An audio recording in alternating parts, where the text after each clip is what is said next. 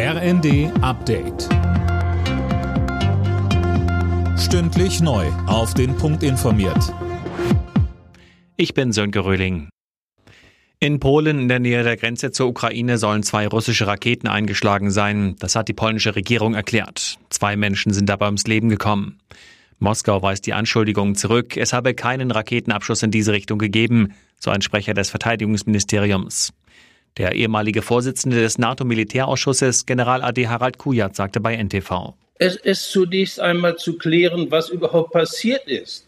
Es geht darum, eine Eskalation zu vermeiden, die unumkehrbar ist. Wir sind in einer ganz schwierigen Situation im Augenblick. Also sollten wir uns auch diese Zeit nehmen, bevor wir voreilige Schlüsse ziehen.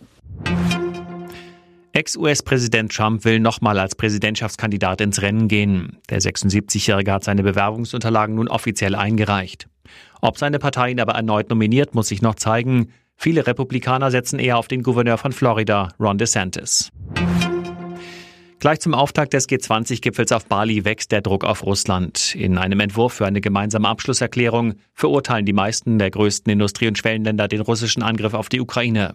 Dazu sagte Bundeskanzler Scholz. Das ist ein großer Fortschritt, den man nicht erwarten durfte, als wir Anfang des Jahres uns darüber unterhalten haben, wie angesichts dieses Krieges der G20-Gipfel vor sich gehen wird. Es ist also gut, dass wir uns entschieden haben, hierher zu fahren. Und es ist eben auch dann besonders wertvoll, dass eine solche Sichtweise hier solche Bedeutung bekommen hat. Russlands Präsident Putin hatte sich auf Bali von Außenminister Lavrov vertreten lassen. Der ist frühzeitig wieder abgereist. In wenigen Stunden will die NASA ihre Mondmission Artemis 1 starten. Es ist mittlerweile der dritte Versuch. Im August und im September waren die Startversuche abgeblasen worden. Bei der Handball-EM haben die DHB-Frauen schon nach dem zweiten Hauptrundenspiel keine Chance mehr aufs Achtelfinale. Gegen Olympiasieger Frankreich verlor das Team mit 21 zu 29. Selbst das Spiel um Platz 5 kann die deutsche Mannschaft nicht mehr aus eigener Kraft erreichen. Alle Nachrichten auf rnd.de